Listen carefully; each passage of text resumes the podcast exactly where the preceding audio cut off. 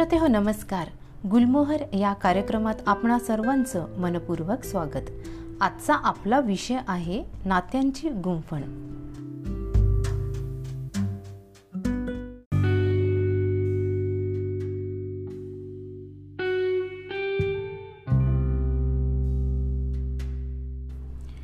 श्रोते हो समुद्रकिनारी बसल्यावर या अथांग समुद्राला नुसतंच निहाळत बसावं. प्रत्येक लाटांसरशी हा समुद्र आपल्यासोबत वाळू घेऊन येत असतो आणि हा अलगद उचलून तिला किनाऱ्यावर ठेवतो.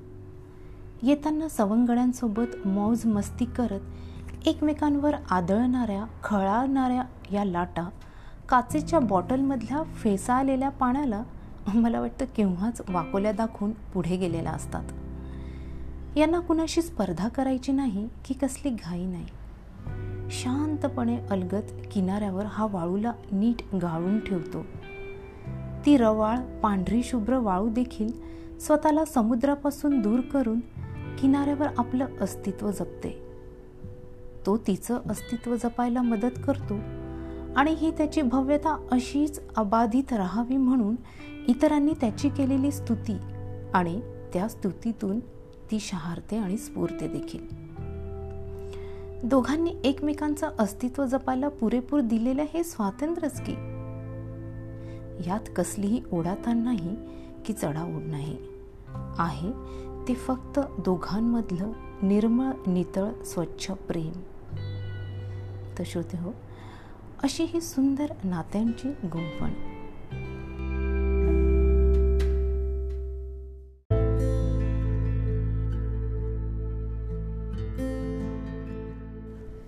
वेगवेगळ्या नात्यांची गुंफण.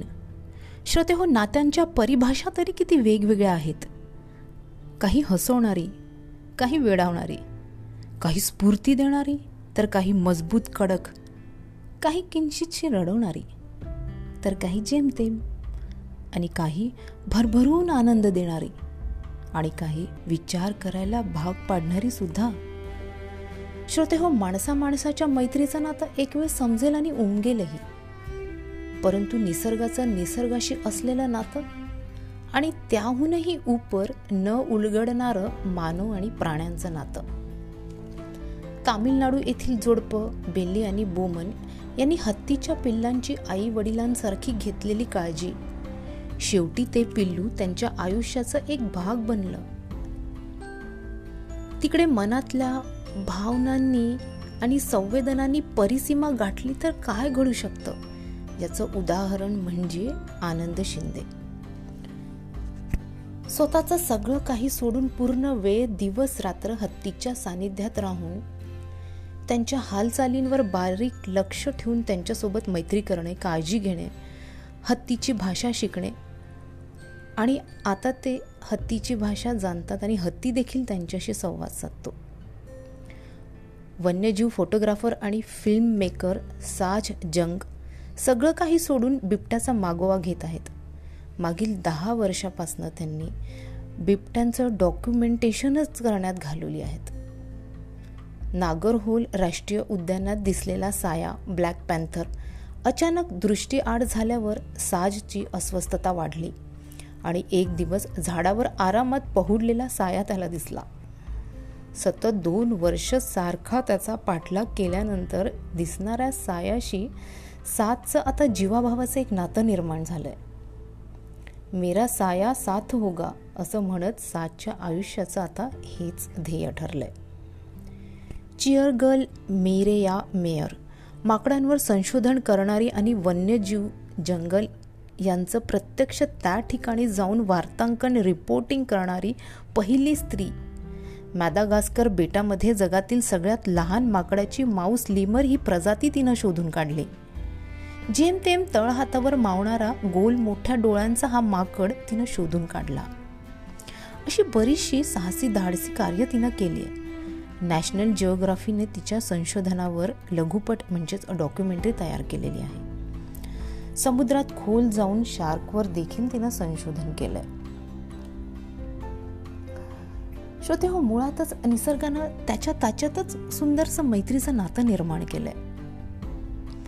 फक्त ते आपल्यापर्यंत पोहोचायला एक जन्म जाऊ द्यावा लागेल एवढंच.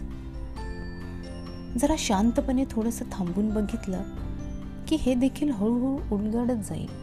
आता हेच बघा ना समुद्रकिनारी बसल्यावर अस्ताला जाणारा हा सूर्य बघितला की लक्षात येतं याचा लाल तांबडा प्रकाश संपूर्ण समुद्राला व्यापून टाकतोय.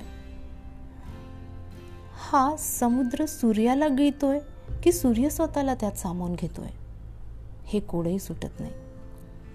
काही सेकंदात घडणाऱ्या या गोष्टी क्षणार्धात सूर्याचं लुप्त होणं आणि त्या जागेवरून जेव्हा तुम्ही परतताना तेव्हा तुम्हाला तुमच्या आयुष्याकडे बघण्याची एक नवी दिशा मिळत असते. पुन्हा तेच म्हणावं लागेल. फक्त ते आपल्यापर्यंत पोहोचायला एक जन्म जाऊ द्यावा लागतोय एवढंच. नुसतंच कॅनव्हासवरील एखादं रेखाटलेलं चित्र बघितलं तर लक्षात येतं की स्वतःला मुख्य रंग समजणारा हा लाल रंग पांढऱ्या रंगात मिसळला की तो त्याचा उरतच नाही. गुलाबी या नवीन रूपात तो जन्माला येतो. आणि ते त्याचं रूप आणखीनच देखणं होतं. रस्किन बॉन्डच्या पुस्तकातल्या प्रदेशात जर तुम्ही फेरफटका मारला तर निसर्गाने मुक्त छंदपणे उधळलेले रंग चहूबाजूंनी फेर धरून नाचत आहेत असा भास होतो. मन सारखं त्या दिशेकडेच धावत सुटतं. जांभळी लाल पिवळ्या रंगाची फुलं रस्त्याच्या दुतर्फा लाल तांबडी पिवळी झाडांची पानं फुलांचा सडा बघून स्वप्न नगरीच असल्याचा भास होतो. परंतु प्रत्यक्षात अशा फुलांनी बहरलेले प्रदेश आहेत यावर पटकन विश्वासच बसत नाही. त्यामुळे काही अंशी स्वप्न आणि सत्याच्या या हिंदोळ्यावर मन झुलत राहतं. अ टाउन कॉल देहरा या पुस्तकामधलं देहरा गाव तिथल्या लिचीच्या बागा जांभळ्या रंगाच्या पाकळ्यांनी भरलेले रस्ते लाल जर्द पॉपीज आणि अमलताशच्या राईतलं रस्टीच्या बीबीजीचं दुमजली लाकडी घर आणि मिणमिणत्या उजेड देणाऱ्या कंदिलात बनत असलेलं शलगमचं लोणचं आणि पराठे. आहा विचार करूनच मनाला गारवा मिळतो आणि मन सुखावतं. श्रोते हो, निसर्ग फार पूर्वीपासूनच नातेसंबंध अन्वधानानं का होईना शिकवत आलेला आहे? याशिवायच काय सृष्टी सौंदर्याचा एक अपघाती स्वर्ग तयार झाला आहे? आता हेच बघा ना. दक्षिण आणि उत्तर कोरिया यांच्या वैरातून दोन्ही देशांच्या सीमेवर मोठा निर्मनुष्य पट्टा सोडण्यात आलाय. या पट्ट्यात कुठलीही लष्करी कारवाई होणार नाही असा करार या दोन देशांमध्ये ठरला. आणि या करारामुळे गेल्या सात दशकात निसर्गानं आपलं असं काही रूप दाखवलं आहे की ज्यामुळे तेथे प्राणी पक्षी कीटक वेली वृक्ष अशा असंख्य प्रजातींनी निसर्ग फुललेला आहे. अपघाताने तयार झालेला हा स्वर्ग आहे असंच आपण याला म्हणू शकतो. आणि या पट्ट्याला डिमिलिटराइज्ड झोन असे म्हणतात.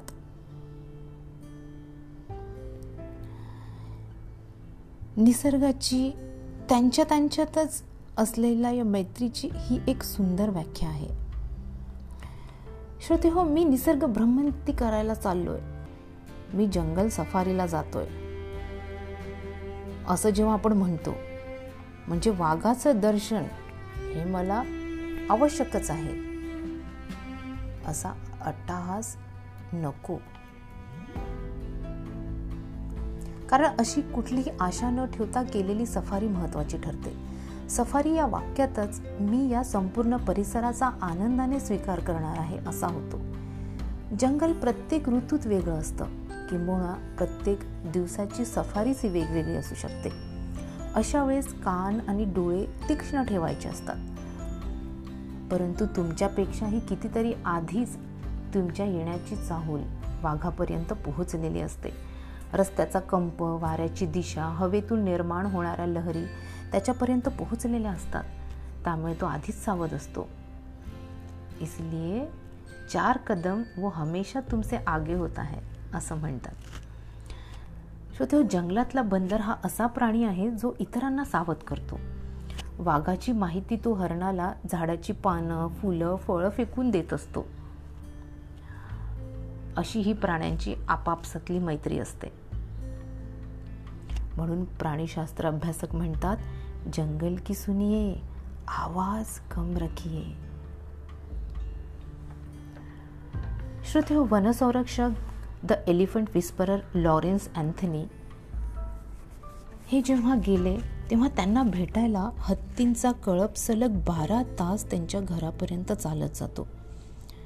जिथे त्यांना लॉरेन्स कुठे राहतात हे माहीत देखील नव्हतं तरी ते त्यांच्या घरासमोर पोहोचून सतत दोन दिवस उभे राहून त्यांना सलामी देतात. याहून वेगळी व्याख्या ती काय असणार नातेसंबंधाची? तर श्रोते हो अशी ही नाती काही समजणारी काही न समजणारी आणि काही विचार करायला भाग पाडणारी सुद्धा आहेत. तर श्रोते हो परत एकदा म्हणावंसं वाटतंय. जंगल की सुनिये आवाज कम रखिये तर श्रोते आत्ताच आपण नात्यांची गुंफण हा कार्यक्रम ऐकला. भेटूया अशाच वेगवेगळ्या विषयांसोबत. तर श्रोते हो तुम्हाला जर हा कार्यक्रम आवडत असेल तर माझ्या चॅनलला लाईक करा आणि सबस्क्राईब करा. भेटूया लवकरच. तोपर्यंत नमस्कार.